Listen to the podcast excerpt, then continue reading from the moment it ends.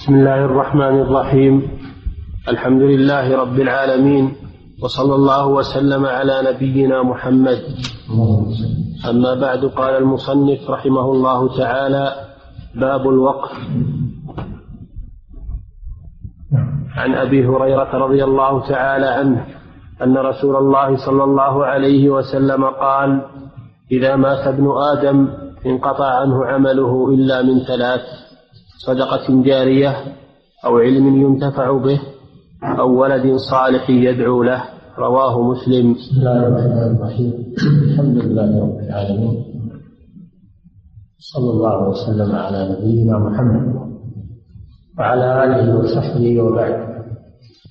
قال رحمه الله كتاب الوقف. الوقف مصدر وقف. يقف وقفا. ومعناه الحبس. معناه باللغة الحبس. والمراد به في الشرع حبس الأصل وتسبيل المنفعة حبس الأصل وتسبيل المنفعة ومعنى حبس الأصل أي منعه من البيع والشيء والهبة والتصرف ونقل الملك. فليبقى كما يأتي في الحديث وتؤخذ غلته فتصرف في وجوه البر. هذا هو الوقت في الإسلام وهو عمل صالح. يبقى للإنسان أجره وثوابه بعد موته. يسمى وقفا ويسمى صدقة.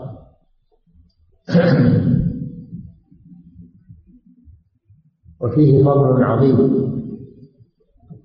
وأجمع العلماء على مشروعية الوقف بالجملة وإن اختلفوا في بعض التفاصيل فالوقف مشروع بالكتاب مشروع بالسنة و والإجماع.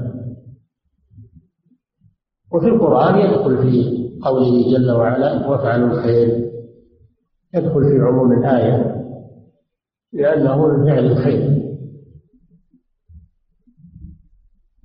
قد ذكر العلماء أن الوقف من خصائص الإسلام. أنه من خصائص أو مما جاء به الإسلام ولم يكن موجودا في الأمم السابقة. نعم الحديث. عن أبي هريرة رضي الله تعالى عنه أن رسول الله صلى الله عليه وسلم قال إذا مات ابن آدم انقطع عنه عمله إلا من ثلاث صدقة جارية أو علم ينتفع به أو ولد صالح يدعو له. رواه مسلم. هذا الحديث عن أبي هريرة رضي الله عنه. أن النبي صلى الله عليه وسلم قال إذا مات ابن آدم انقطع عمله. عمل عمل الإنسان في مدة حياته على هذه الأرض. فإذا مات انقطع. فجميع أعماله الصالحة من صلاة وصيام وحج وجهاد وغير ذلك كلها تنقطع بالموت. وفي هذا رد على الذين يقولون إن إن الميت له تصرف بعد موته وإنه يحضر وإنه يتصرف روحه وتصول وتجول. يزعمون أن أرواح الأولياء روح النبي صلى الله عليه وسلم وان ارواح الانبياء لها تصرف بعد الموت وأنها تأتي وتحضر. وهذا من الخرافات التي ما أنزل الله بها من سلطان. فالميت ينتقل من هذه الدنيا انتقالا كليا إلى الدار الآخرة ولا يبقى له رجوع إلى هذه الدنيا. لا بنفسه ولا بروحه ولا بأي شيء. إذا مات ابن آدم وهذا عام يشمل الرسل وغير الرسل. كلهم يموتون وكلهم تنقطع أعمالهم بالوفاة. إلا ما استثناه النبي صلى الله عليه وسلم في هذا الحديث. وهي ثلاثة أشياء ثلاثة أشياء كانت من عمله في الحياة فتستمر بعد موته.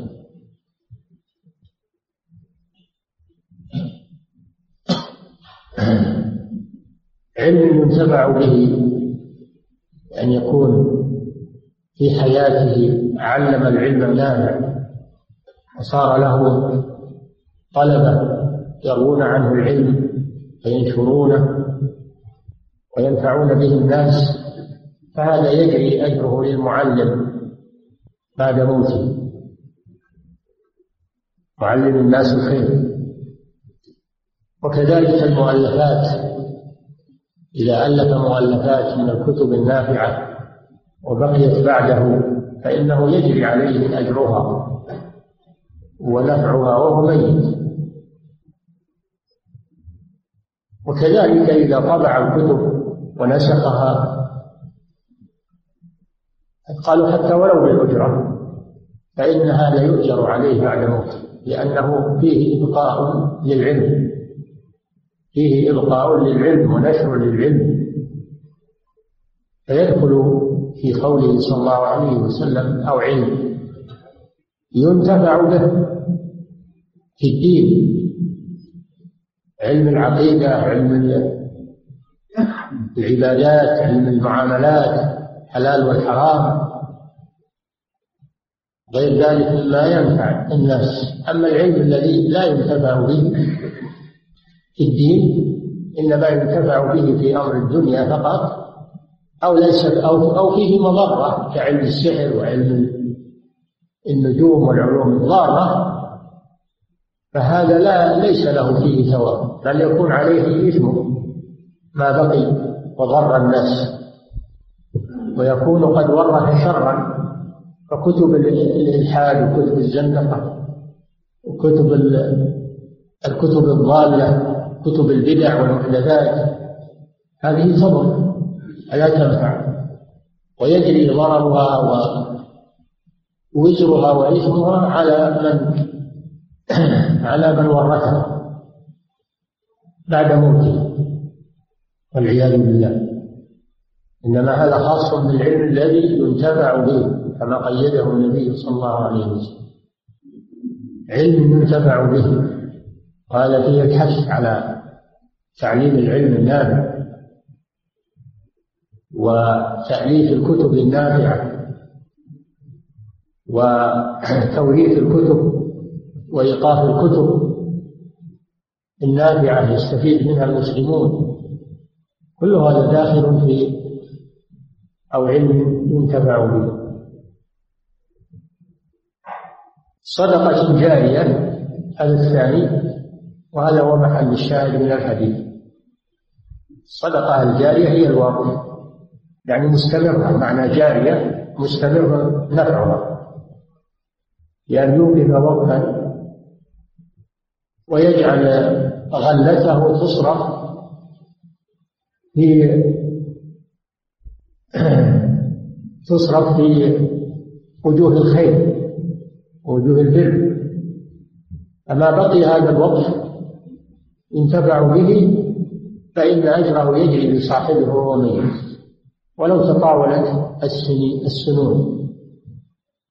هذا فيه الحث على الوقت. وأن يحرص على الأشياء التي يستمر نفعها ويبقى نفعها. وهذا محل الشاهد من الحديث. فينبغي لمن رزقه الله مالا أن يوقف منه ما يحصل به النفع من بعده للمسلمين ولا يحرم نفسه ويتركه كله للورثة ويحرم نفسه منه. بل يوقف لنفسه ما يجري عليه أجره بعد موته. لكن لا يضايق الورثة ألا إذا كان عنده متسع من المال فلا ينسى نفسه. أما إذا كان هذا ماله قليل ويضر الورثة فلا شك أن أن ما يورث عنه وينتفع به ورثته أن له عليه الأجر أيضا. إنك أن تذر ورثتك أغنياء خير من أن تذرهم عالة يتكفرون الناس. أو ولد صالح يدعو له هذا الثالث ولد صالح يدعو له سواء كان ذكرا أو أنثى وسواء كان ولد صلب أو ولد ولد مهما نزل.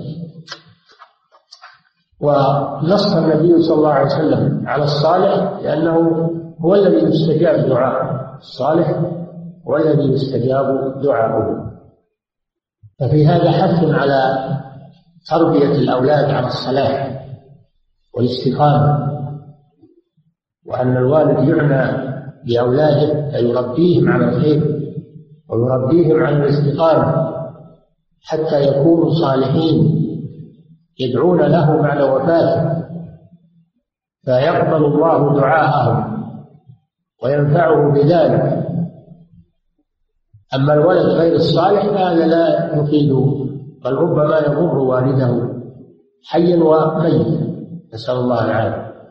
فهذا الحديث فيه فوائد عظيمة فيه فضل العلم وتعليمه وبقاؤه بعد موت العالم وفيه فضل الوقت المستمر نفعه للمحتاجين وفيه فضل الأولاد الصالحين وأنهم ينفعون آباءهم بعد موتهم.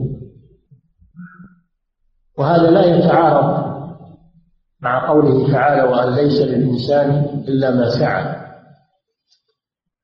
وأن سعيه سوف يرى ثم يجزاه جزاء له. لأن هذه الأشياء الثلاثة من سعيه. هذه الأشياء الثلاثة من سعيه. العلم من سعيه والولد الصالح من سعيه والوقت من سعيه. نعم. وعن ابن عمر رضي الله عنه قال أصاب عمر رضي الله عنه أرضا بخيبر. فأتى النبي فأتى النبي صلى الله عليه وسلم يستأمره فيها فقال يا رسول الله إني أصبت أرضا بخيبر لم أصب مالا قط هو أنفس عندي منه. قال إن شئت حبست أصلها وتصدقت بها. قال فتصدق بها عمر أنه لا يباع أصلها ولا يورث ولا يوهب فتصدق بها في الفقراء وفي القربى وفي الرقاب وفي سبيل الله وابن السبيل والضيف. لا, جناح على من وليها أن يأكل منها بالمعروف ويطعم صديقا غير متبول مالا متفق عليه. واللفظ لمسلم.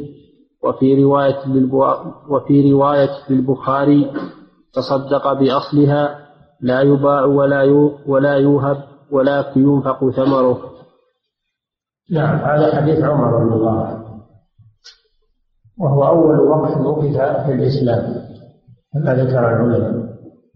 أنه أصاب أرضا بخيبر يعني تملك أرضا بخيبر. وخيبر بلد معروف بلد زراعي معروف. يقع شمال المدينة لا يزال بهذا الاسم إلى الآن. تملك عمر بن الخطاب رضي الله عنه أرضا من هذا البلد. يقال يقال لها ثمن بالتاء والميم والغين. فجاء فجاء عمر إلى رسول الله صلى الله عليه وسلم يستشيره يستأمره يعني يستشيره فيها. ماذا يصنع بها؟ فهذا فيه الرجوع إلى أهل العلم استشارتهم فيما هو الأصلح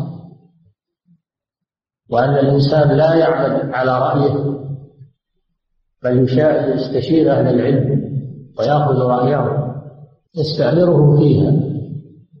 ويخبر النبي صلى الله عليه وسلم أنه لم يصب مالا أنفس من هذه الأرض. يعني أطيب من هذه الأرض وأغلى قيمة من هذه الأرض. وهذا فيه أن الإنسان يتصدق بأفضل ما يجد وأحسن ما يجد مما يكثر نفعه وهذا علامة الإيمان. كون الإنسان يقدم أنفس ما يجد من ماله لله عز وجل هذا يدل على قوة الإيمان. قال تعالى لن تنالوا البر حتى تنفقوا مما تحبون قال تعالى ويطعمون الطعام على حبه مسكينا ويتيما واسيرا فالإنسان إذا أراد أن يتصدق أو يوقف وقفا فإنه يتخير من أنفس ما عنده ليكون ذلك أعظم لأجره وأكثر أكثر لنفعه.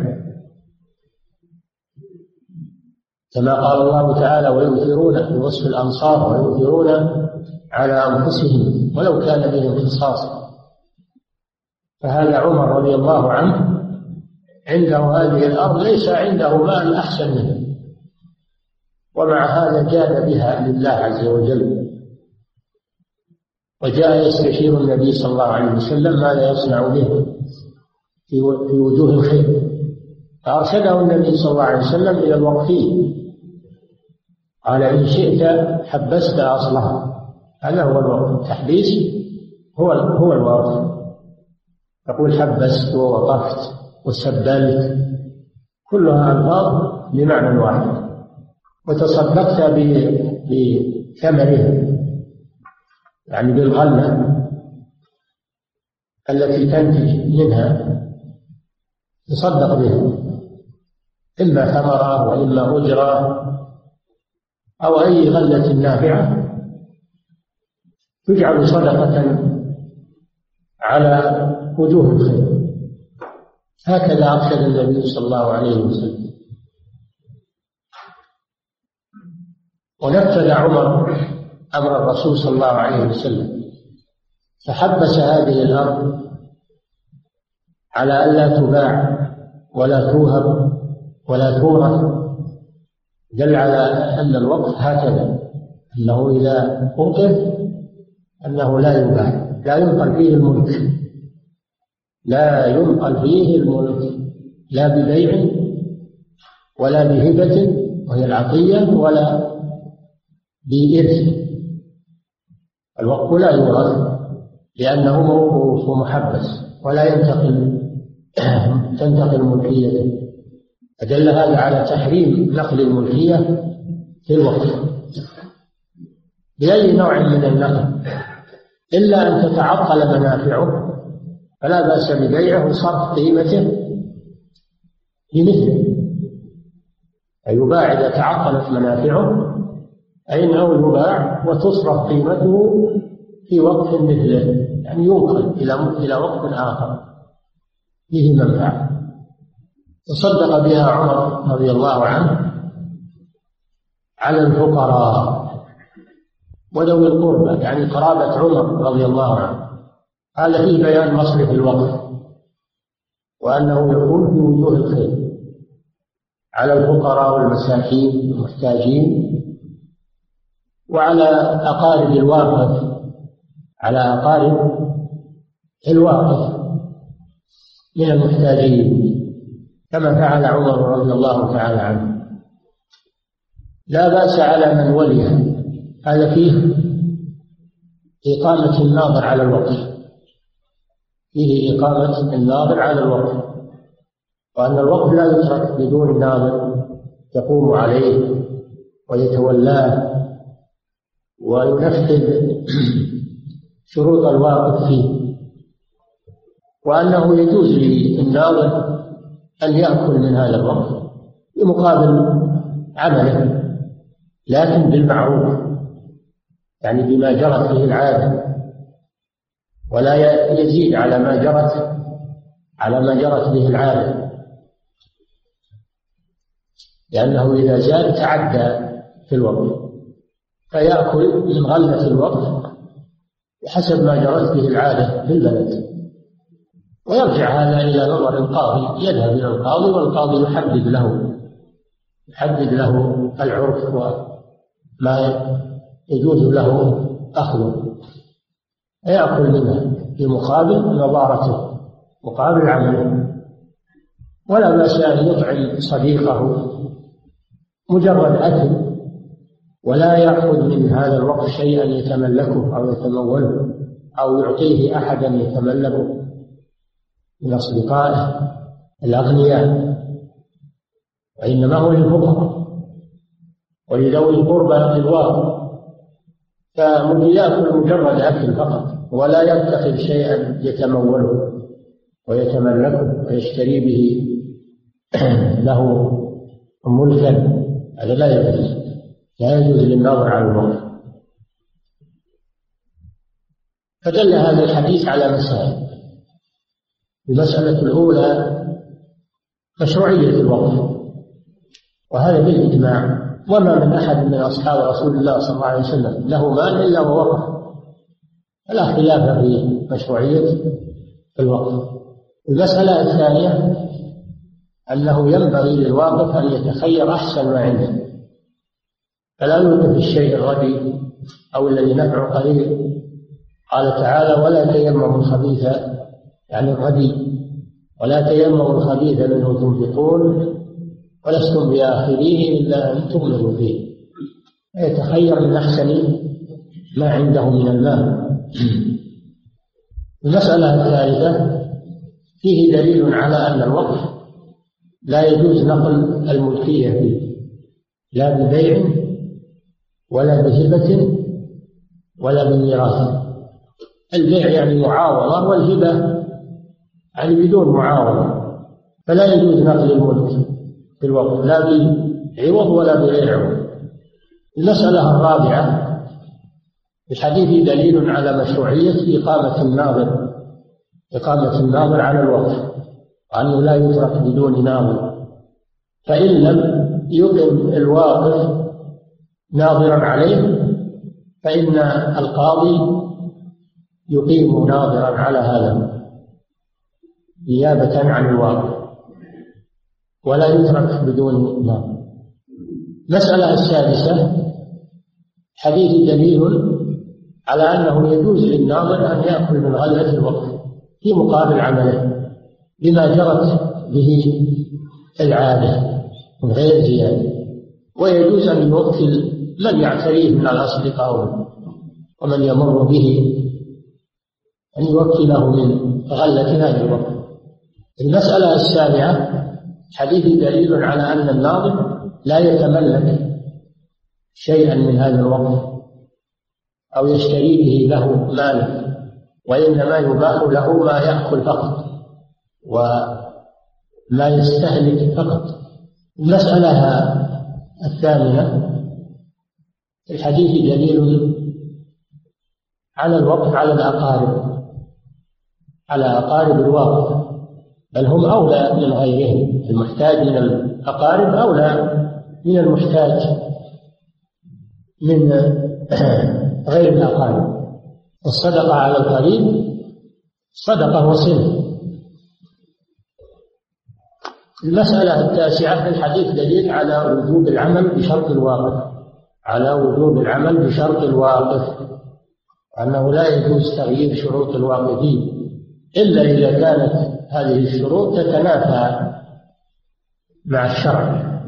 قد قال صلى الله عليه وسلم كل شرط ليس في كتاب الله فهو باطل وإن كان مئة شرط.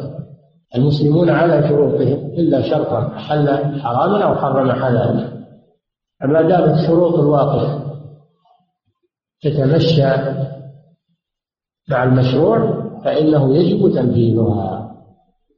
حتى قال بعض الفقهاء أو كثير من الفقهاء أن نص الواقف مثل نص الشارع. يجب العمل به. إن كانت هذه مبالغة لكن يدل على لزوم العمل بشرط الواقف ما لم يكن شرطا باطلا.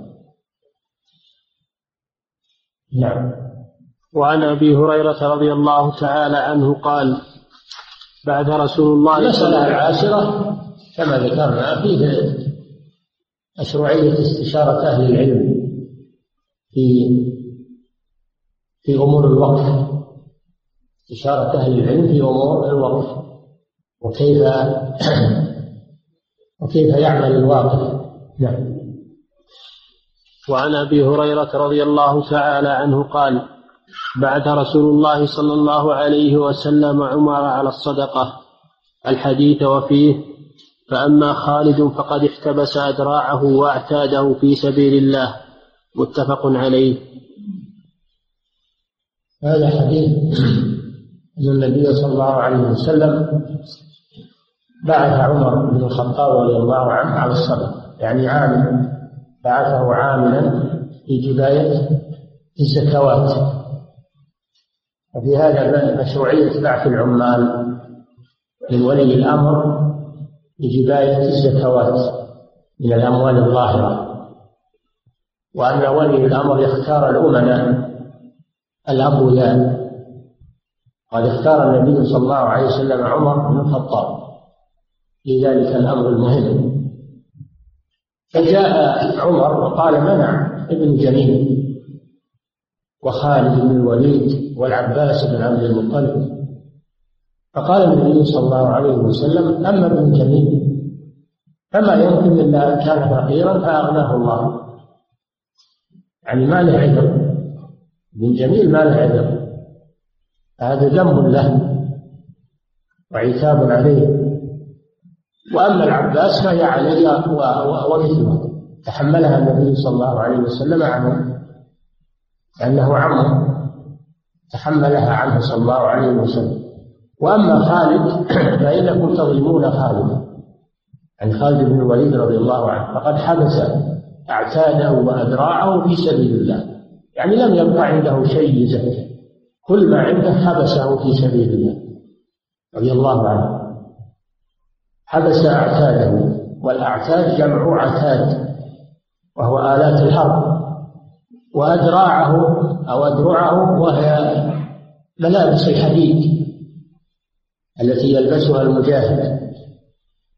يلبسون الدروع من الحديد للوقاية من السلاح. فخالد بن الوليد رضي الله عنه لم يبقى عنده شيء تجد فيه الزكاة لأنه حبس ما عنده في سبيل الله يعني للجهاد. حبس ما عنده للجهاد في سبيل الله. الشاهد منه هذه الجملة حبس أعتاده وأدرعه. هذا الشاهد من الحديث. ففيه دليل على مشروعية الوقف في المنقولات الحديث الأول لحديث عمر هذا وقف هذا في وقف الأراضي وغير المنقولات الأراضي والعقارات والولايات. أما هذا الحديث ففيه دليل على جواز وقف المنقولات لأن السلاح والعتاد والخيل هذه منقولات دل على جواز وقف المنقول وهذا قول جمهور أهل العلم. وهذا الذي ساق المصنف الحديث من أجله أنه يجوز وقف الأشياء المنقولة كالسلاح والخيل والأعتاد. في وقتنا الحاضر المدافع والمدرعات والقاذفات كل ما كل آلات الجهاد في كل وقت بحسب يجوز وقفها ويجري ثوابها على صاحبها. وكذلك وقت الأواني إلى إلى وقت قريب. كان النساء توقف القدور وتوقف الصحون لمن كان عنده حاجة طبخ ولا شيء أو حصل عنده مناسبة يأخذون قدور الموقوف ويطوفون فيه ما كان الناس عندهم سعة. ما كان عندهم سعة. فكانت النساء توقف القدور توقف الصحون وكانوا يوقفون أشياء منقولة يوقف العتلة اللي يحفر بها يوقف الفاروع يوقف الفاس هكذا كانوا يوقفون الأشياء المنقولة لأن فيها نفعا للمسلمين. نعم. وليس هذا الوقف ليس خاصا بغير المنقولات كما ذهب إليه الإمام أبو حنيفة رحمه الله. الإمام أبو حنيفة يرى أنه لا يوقف إلا الأشياء الثابتة مثل الأراضي والعقارات البساتين. أما المنقولات فلا يرى وقف هذا الحديث حجة عليه. نعم. باب الهبة والعمرة والرقبة. عن الهبة هي تبرع جائز التصرف تبرع جائز التصرف بتمليك مال بتمليك بتمليك ماله غيره تبرع جائز التصرف بتمليك ماله غيره يخرج بجائز التصرف غير جائز التصرف كالصغير فلا يصح تبرعه؟ ولا هبته والمجنون أيضا لا يصح تصرفه. المحجور عليه السفة أو لحظ الغرباء هذا غير جائز التصرف فلا يصح منه الهبة بتمليك ماله ماله تمليك ماله. يعني تمليك العين والمنفعة. أما لو ملك المنفعة فقط دون العين هذا يسمى عارية. وليس بهبة يسمى عارية هذه هي الهبة. والهبة مستحبة بين المسلمين لأنها تورث المحبة وتزيل الأحقاد من النفوس. والنبي صلى الله عليه وسلم يقول تهادوا أو تهادوا تحابوا فتهادي هذا مستحب بين المسلمين. والهدية على قسمان كما ذكروا. هدية تبرع وهدية ثواب. هدية ثواب. يعني يهدي للشخص لأجل أن يرد عليه مثلها أو أحسن منها يعني يثيب عليها. وكان النبي صلى الله عليه وسلم يقبل الهدية ويثيب عليها. فإذا كان قصد المهدي إن المهدى إليه يرجع عليه شيء فهذا لها حكم البيع. هذه لها حكم البيع. هدية الثواب لها حكم البيع. أما هدية التبرع فليس لها حكم البيع. نعم. عن النعمان بن بشير أن أباه أتى به رسول الله صلى الله عليه وسلم فقال إني نحلت ابني هذا غلاما كان لي. فقال رسول الله صلى الله عليه وسلم أكل ولدك نحلته مثل هذا؟ فقال لا. فقال رسول الله صلى الله عليه وسلم فارجعه. وفي لفظ فانطلق أبي إلى النبي صلى الله عليه وسلم ليشهده على صدقتي.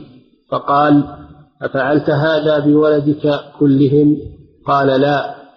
قال اتقوا الله واعدلوا بين أولادكم. فرجع أبي فرد تلك الصدقة. متفق عليه.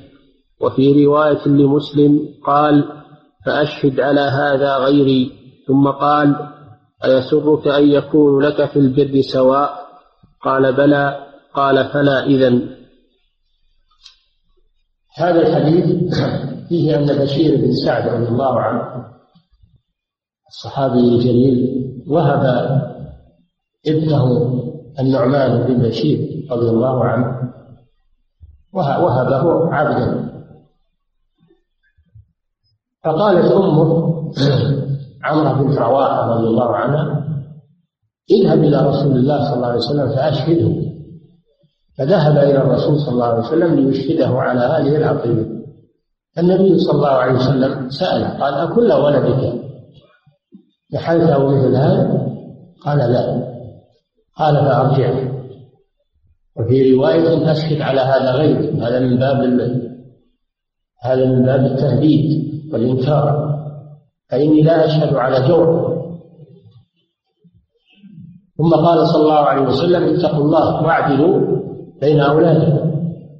وقال أيسرك أن يكونوا لك بالبر سواء؟ قال نعم. قال فلا. إذا فدل هذا الحديث بمجموع رواياته على أنه لا يجوز للأب أن يخص بعض أولاده بالعطية.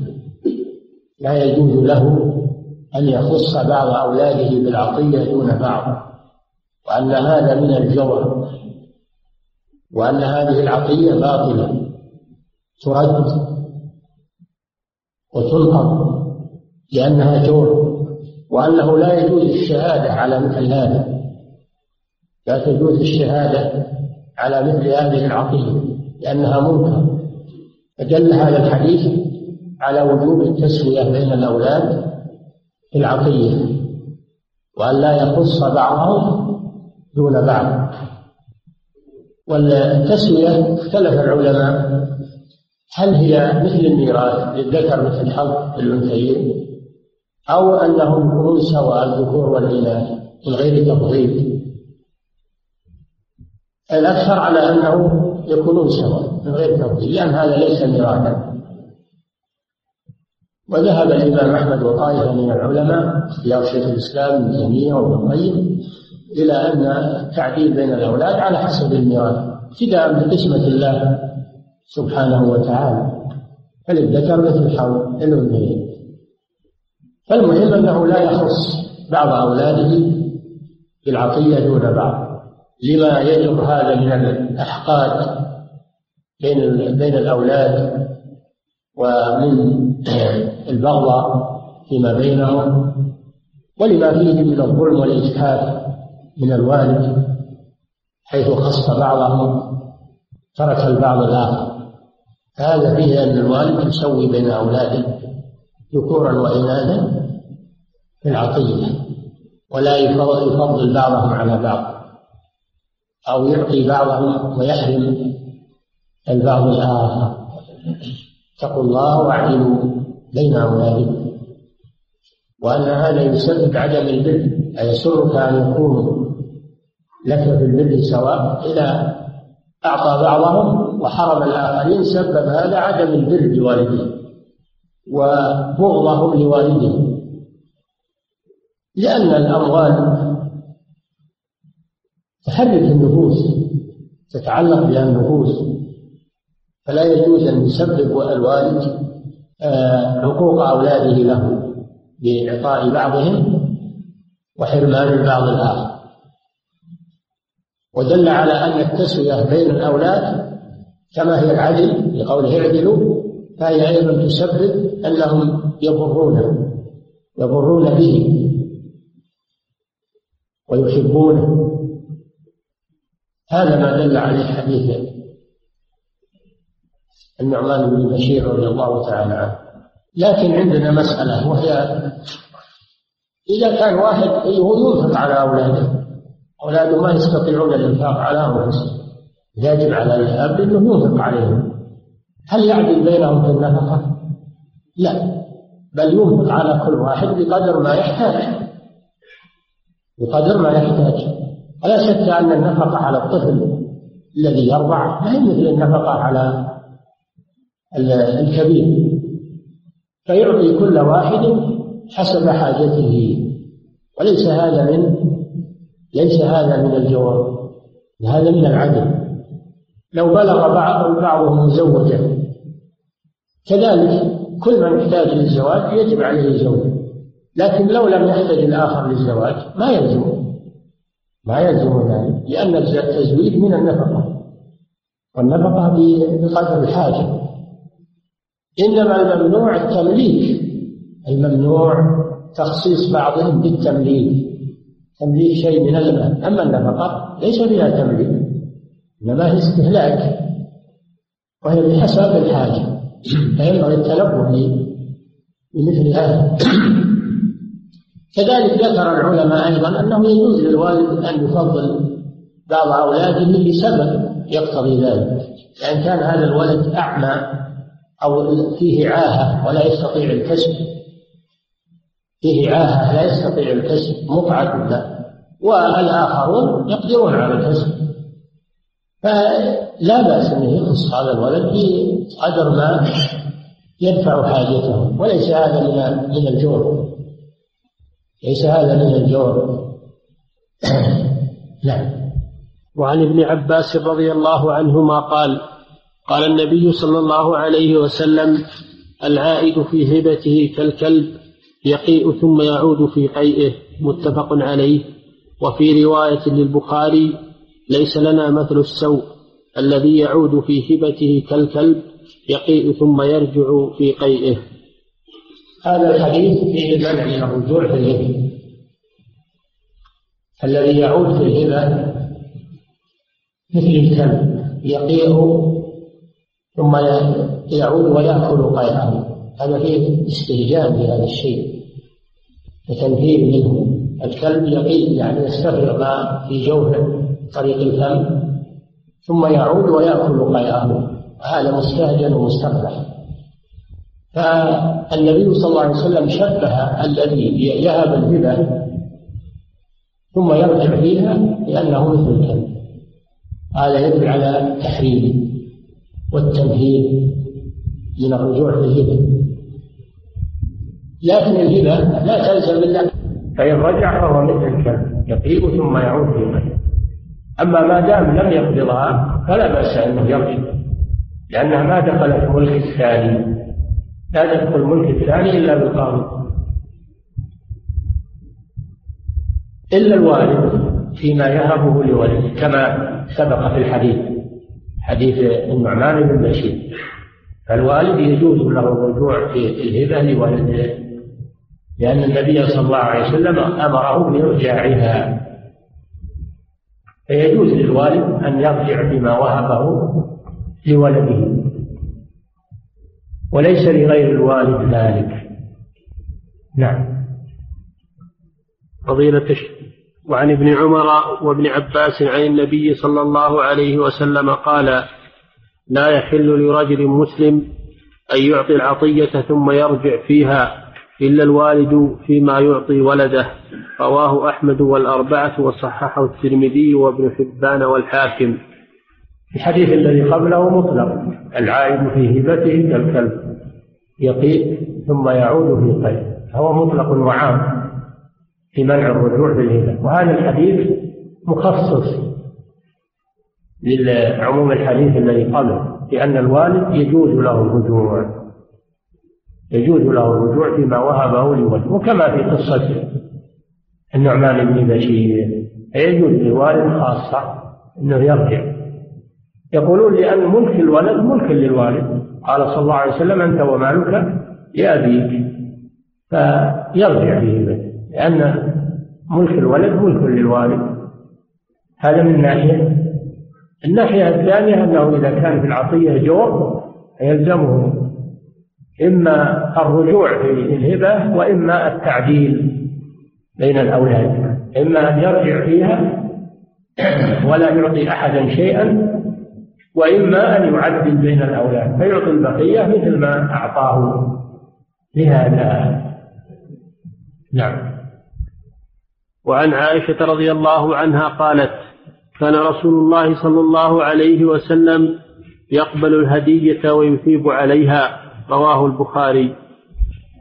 نعم. هذا يدل على على استحباب قبول الهدية وأن الإنسان إذا أهدي إليه شيء لا يرد لأنه إذا رده صار في نفس أخيه المهدي شيء من الحرج. فيقبل الهدية ولا يردها. لما في ذلك من الحرج على المهدي. ولما أهدى الصعب بن جثام رضي الله عنه إلى النبي صلى الله عليه وسلم اللحم الذي مر بكم في كتاب في كتاب الحج. رد النبي صلى الله عليه وسلم لحم هذا الصيد على على الصعب بن جثام وقال إنا لم نرده عليك إلا أنا حرم. فبين العذر صلى الله عليه وسلم من أجل أن يطيب خاطره. فدل على أنه إذا لم يكن عذر فإنه لا يجوز له أن يرد الهدي. لما في ذلك من إثارة الحرج في نفس المهدي وأما كونه صلى الله عليه وسلم يثيب على الهدية فهذا من كرم أخلاقه. صلى الله عليه وسلم. وإلا فإنه لا يلزم إن المهدى إليه يثيب على الهدية. لكن هذا من كرم الأخلاق. من كرم أخلاقه صلى الله عليه وسلم. فإذا تاب عليه فلا بأس. لكن حينئذ تكون في حكم البيع كما سمعت وهذه ما تسمى بهبة الثواب. هذه هبة الثواب وتجري عليها أحكام البيع كما ذكر العلماء رحمهم الله. نعم. وعن ابن عباس رضي الله تعالى عنه النبي صلى الله عليه وسلم كان لا يقبل الصدقة لأنها تحرم عليه الصدقة عليه الصلاة والسلام. وكان يقبل الهدية.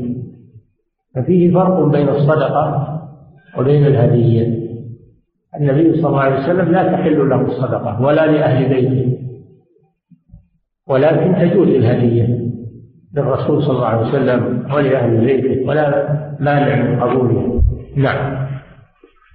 وعن ابن عباس رضي الله تعالى عنهما قال وهب رجل لرسول الله صلى الله عليه وسلم ناقة فأثابه عليها فقال رضيت.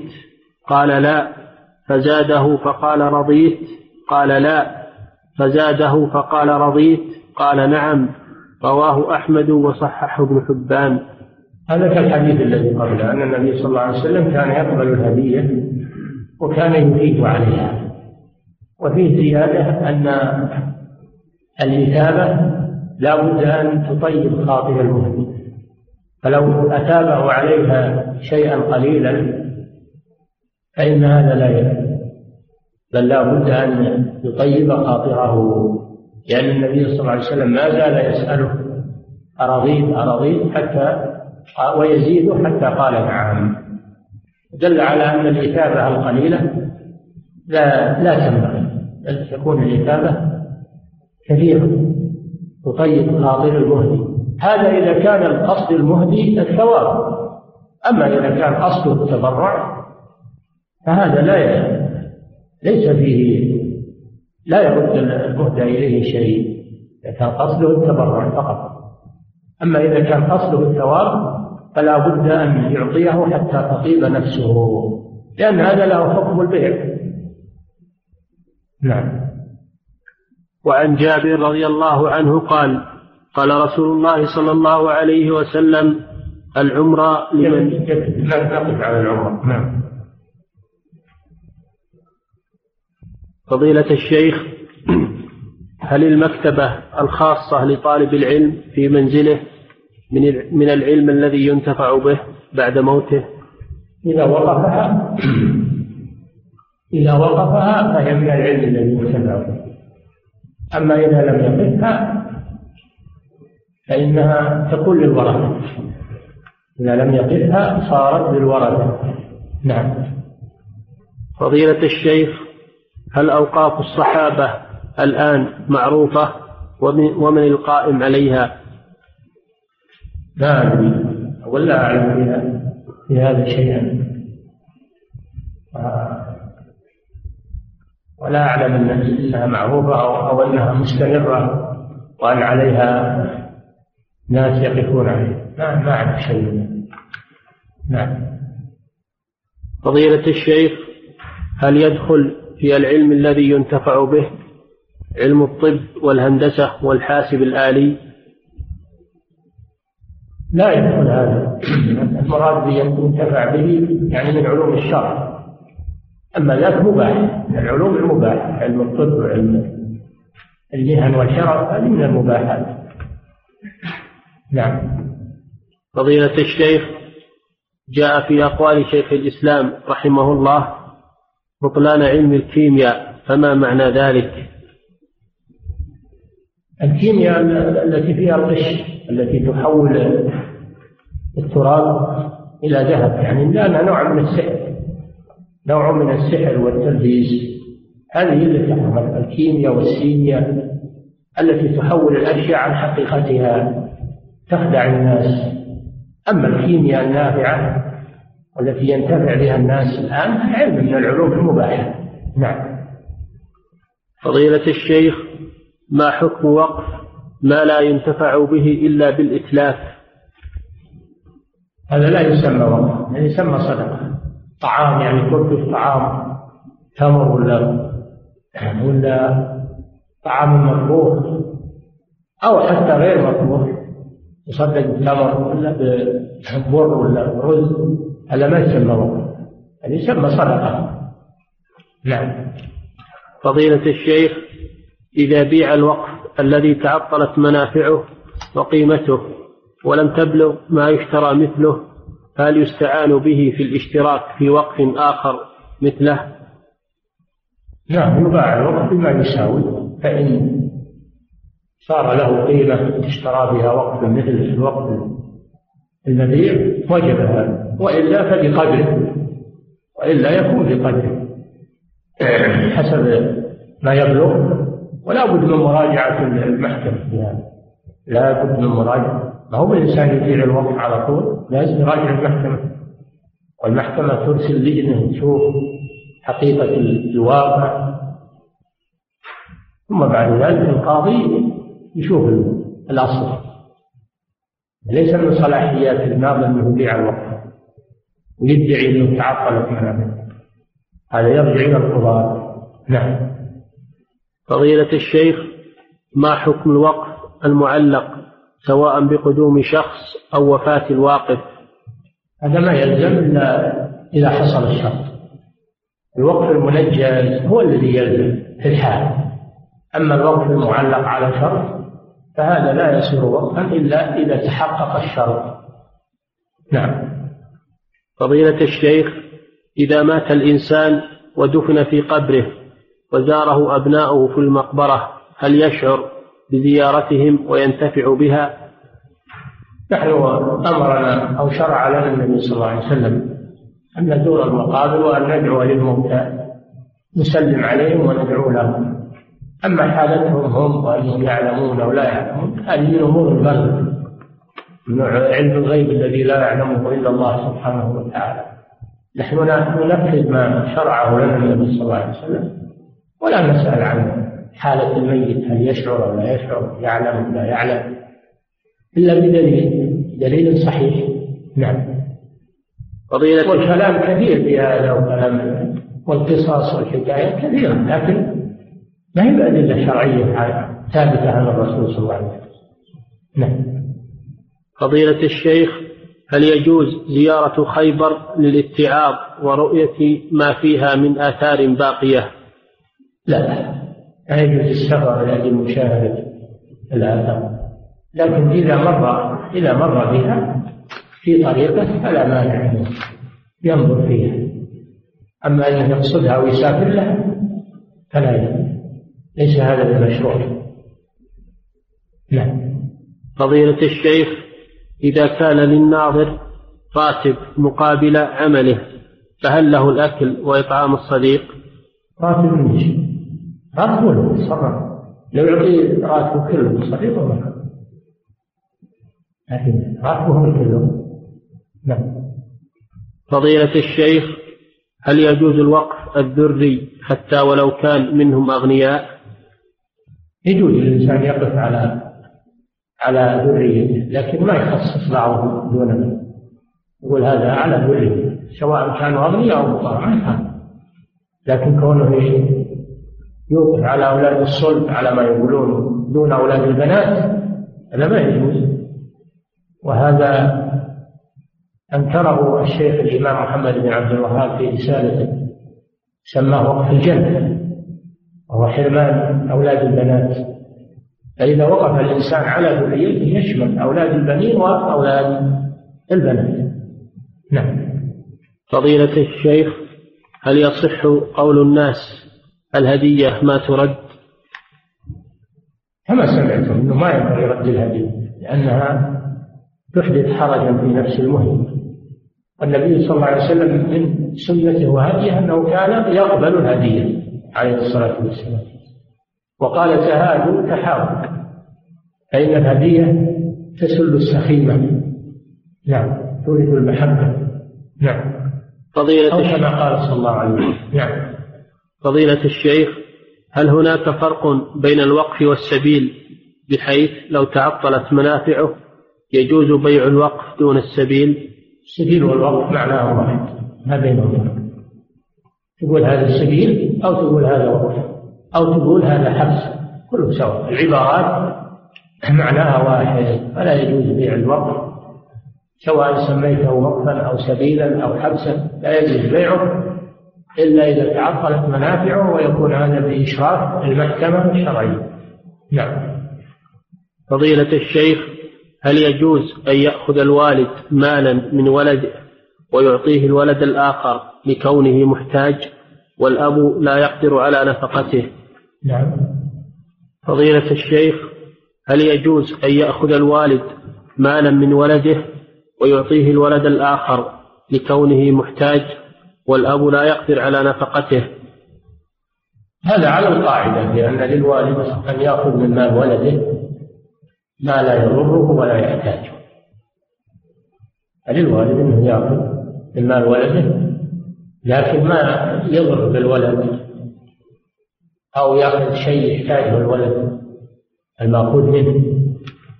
فللوالد ما دام ولده هذا غني ولده الآخر فقير يجوز أنه يأخذ من هذا ويعطي هذا. لكن كونه يأمر الغني بأن يعطي أخاه الفقير أحسن أحسن من كونه يأخذ هو ويعطي نعم. فضيلة الشيخ هل ينقطع هل ينقطع الثواب بتعطل منفعة الوقف؟ إيه إذا تعطل الوقت صار ما فيه نفع انقطع الثواب. لأن الثواب يمشي ما دامت الصدقة جارية جارية يعني مستمرة. فإذا تعطل الوقت ولا بقي فيه منفعة توقف الثواب. نعم. فضيلة الشيخ هل الهدايا التي تعطى لأعيان الناس الأثرياء برجاء أن يعطى المهدي خيرا منها تعتبر من هدية الثواب وليس فيها محذور شرعي؟ اي نعم تعتبر من هدية الثواب وليس فيها محذور شرعي. إلا إذا كان المهدى إليه من المسؤولين موظف. فلا يجوز الهدية إليه لأن هذا رشوة. حقيقتها رشوة وإن سميت هدية فالموظف أو الذي تولى شؤون الناس لا يجوز أن يهدى إليه ولا يجوز له أن يقبل الهدية لأن النبي صلى الله عليه وسلم بعث رجلا يقال له اللتبية عاملا على الصدقة. فجاء وقال هذا لكم وهذا أهدي إليكم فغضب النبي صلى الله عليه وسلم وقال ألا جلس هذا في بيت أمه فينظر يهدى إليه أم لا؟ فلا يجوز للولي ولي الأمر أو أي موظف عنده أعمال الناس ومراجعات الناس لا يجوز له أن يقبل هذا لأنها رشوة وإن سميت هدية نعم.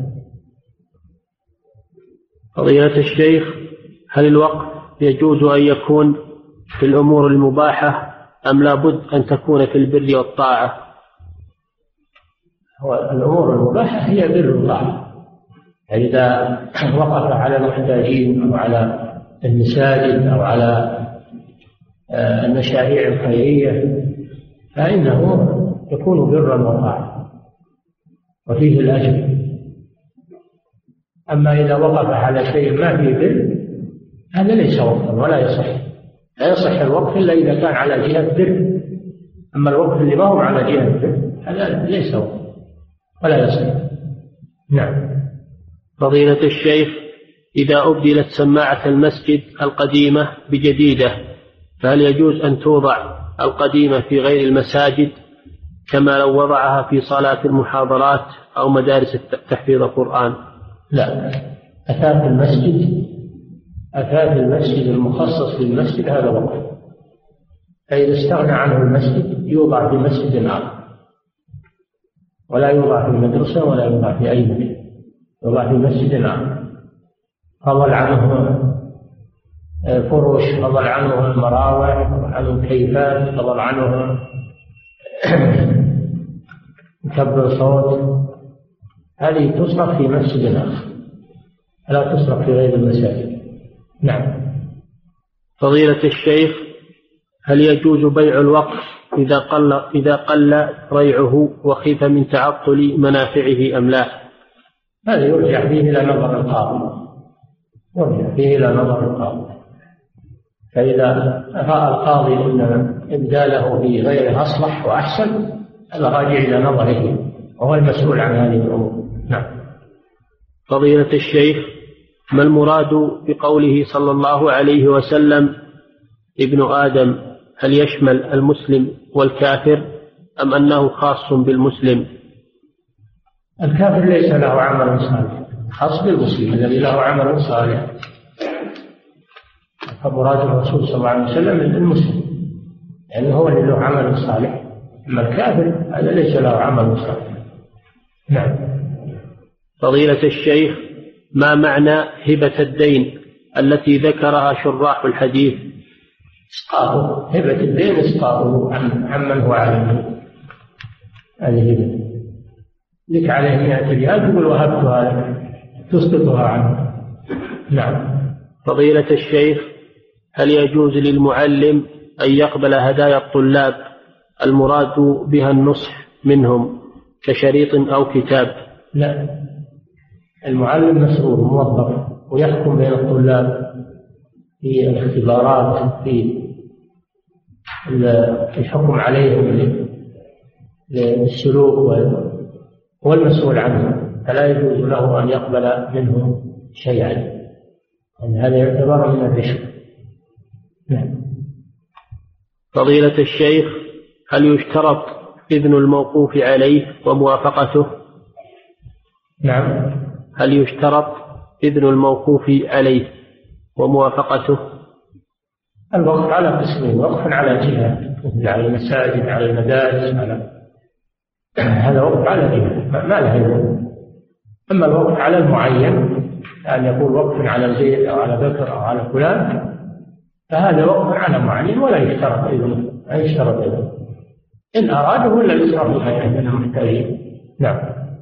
فضيلة الشيخ إذا وكل إنسان شخصا بأن يصرف مبلغا في وقف يحدده الوكيل فما هو الأصلح؟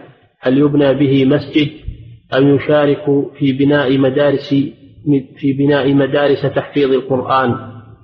يجتهد الوكيل بما يراه الأصل. ما دام فوض إليه هذا دخل في ذمته. يختار الأصلح للموكل نعم.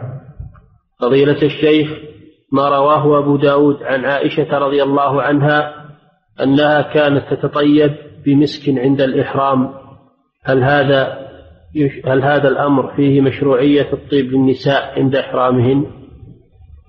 المعروف أنه كانت تطيب النبي صلى الله عليه وسلم بالمسك قبل إحرامه وتطيبه إذا تحلل من الإحرام. هذا المعروف. أما أنها هي تتطيب بالمسك فلا فلا حد المرأة لا يجوز لها أن تتطيب بما بما رائحته قوية. لكن تتطيب بما يقطع رائحة الرائحة الكريهة ولا تكون رائحته ذكية تنتشر. نعم. فضيلة الشيخ هدية الثواب هذا يقولون الرجل يتطيب بما يقوى ريحه ولا ويخف لونه. والمرأة بالعكس تتطيب بما يظهر لونه ويخف ريحه نعم. فضيلة الشيخ هدية الثواب كيف تأخذ حكم البيع؟ نريد زيادة إيضاح. لأنها معاوضة تحكم تأخذ حكم البيع لأنها معاوضة فيشترط فيها شروط البيع. اشترط فيها ما يشترط للبيع لأنها معاوضة في مقابل. والبيع مقابلة مال بمال. نعم. فضيلة الشيخ ما حكم قول وشاءت قدرة الرحمن؟ هذا لا يجوز. بالنسبة إلى إلى الصفات شيء بل يقال شاء الله جل وعلا. شاء الله. ولا يقال شاءت إرادة الله أو شاءت قدرة الله. هذا لا يجوز. نعم. فضيلة الشيخ ما هو الفرق بين الإنفاق على الأولاد والصدقة عليهم؟ نعم صدقة عليهم. إذا كان الأولاد قصار ومحتاجين الواجب نفقتهم على والدهم واجبة ما هي صدقة. فرض عليه واجب. نعم. فضيلة الشيخ ما حكم الوقف المنقطع؟ فمثلا لو أوقفه على أناس معينين ثم انقطعوا فماذا يفعل بالوقف؟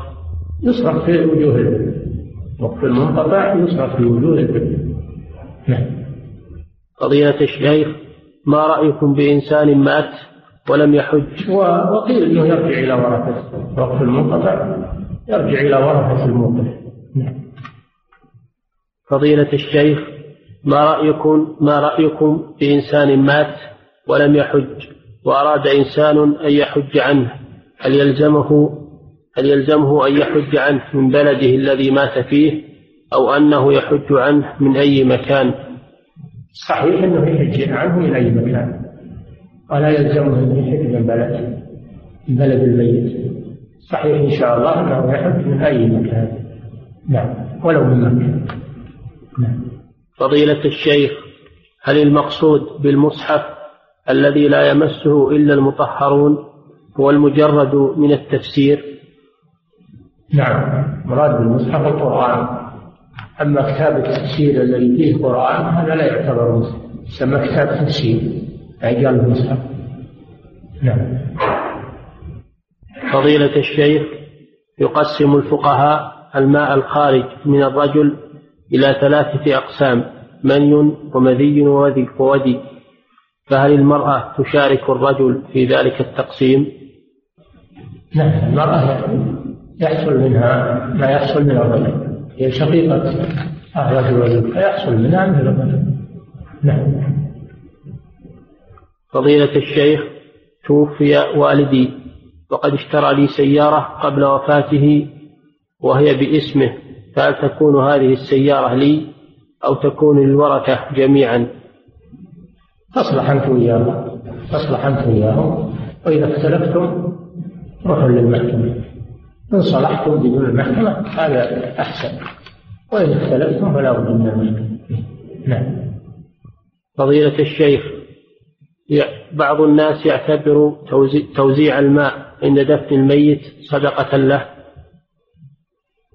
أو خاصة عند دفنه. تصدق عنه ولو ولو عند دفنه. تصدق عنه في أي وقت. حتى ولو بعد دفنه بمئة سنة. ينفعه. نعم. خصص الصدقة عند الدفن هذا مبتدع. نعم. فضيلة الشيخ على قول من قال بعدم انقطاع التمتع لمن أخذ العمرة في أشهر الحج ثم رجع إلى مكة في اليوم الثامن. والسؤال هو هل إلى مكة؟ على قول من قال بعدم انقطاع التمتع لمن أخذ العمرة في أشهر الحج؟ نعم. ثم رجع إلى مكة في اليوم الثامن من ذي الحجة. والسؤال هو هل يدخل إلى الحرم وعليه ثيابه؟ وهل إذا وصل إلى مكة يجب عليه طواف القدوم؟ السؤال ما هو ما هو رجع إلى مكة. الله رجع إلى بلده رجع إلى بلده سافر بعد العمر سافر بعد العمرة. ثم رجع إلى مكة بعد السفر. هذا هو محل السؤال. هذا إن كان رجع إلى بلده فإنه يكون مفردا إذا جاء لأن لأن التمتع انقطع. أما إذا سافر إلى غير بلده ورجع فالتمتع لا يزال باقيا ولا يقطعه هذا السفر. نعم. فضيلة الشيخ إذا كان للأب وإذا مر بالميقات يحرم يحرم بالحج. إذا مر بالميقات يحرم بالحج. قوله صلى الله عليه وسلم في المواقيت قلنا لهن ولمن أتى عليهن. من غير أهلهن ممن أراد الحج أو العمرة يحرم من الميقات. إما بحج التمتع إن كان لم ينقطع وإما بحج الإفراد إذا كان انقطع تمتعه. نعم.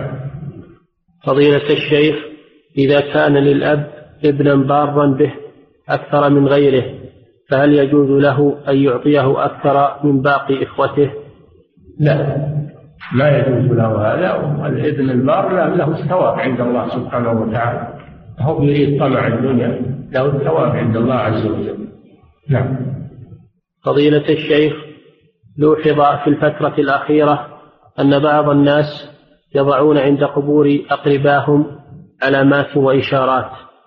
فما رأيكم في ذلك؟ ما يتوسع في هذا. لا بأس بوضع حجر يعرف به قبر قريب كما فعل النبي صلى الله عليه وسلم أبي عثمان بن مظعون رضي الله عنه. يضع حجر أو علامة يعني تدل على القبر يميزه بها عن غيره. أما وضع أصباغ بالبويات أو كتابات أو غير ذلك فهذا محرم ولا يجوز. لأن هذا يبعث على الغلو في القبر وإذا رأى الناس القبر مميز عن غيره بكتابة أو بصباغ بوية أو غير ذلك قالوا هذا فيه نفع وفيه تأهيل فيعتقدون فيه ويتبركون